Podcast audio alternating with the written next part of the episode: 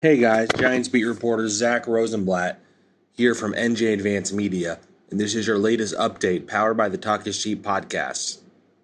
Giants training camp kicked off at Quest Diagnostic Center in East Rutherford on Wednesday, and it was an interesting first day to say the least. The craziest thing that happened involved something many had never seen in a training camp before a player that was essentially cut on the field during practice.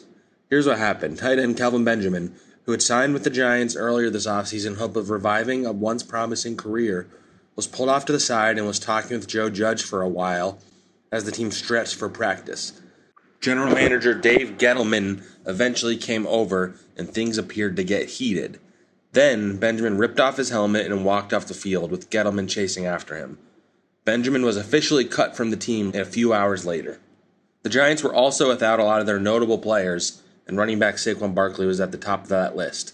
The star players on the physically unable to perform list as he recovers from knee surgery and isn't expected to practice for a while, but he was on the field and in a sweatshirt and was running around a bit with some of the other injured players. Linebacker Blake Martinez was placed on the COVID 19 list on Tuesday and didn't practice, and since the Giants were also without linebacker Reggie Ragland, who is injured, they are light on depth at middle linebacker. That leaves three second year players, including Tae Crowder, Carter Coughlin, and TJ Brunson, as the only, only notable options at inside linebacker. That might be why the Giants hosted veteran linebacker Todd Davis for a visit on Tuesday. The former Vikings and Broncos linebacker add some depth to a position that clearly needs it right now. Cutting Benjamin opened up a roster spot.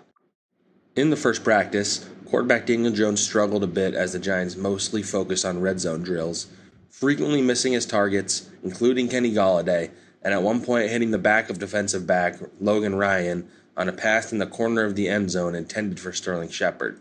It's only day one though, so no need to panic just yet. And also, Daniel Jones hung out after practice and got some extra throws in with Kenny Golladay, who is expected to be his number one option after signing as a free agent.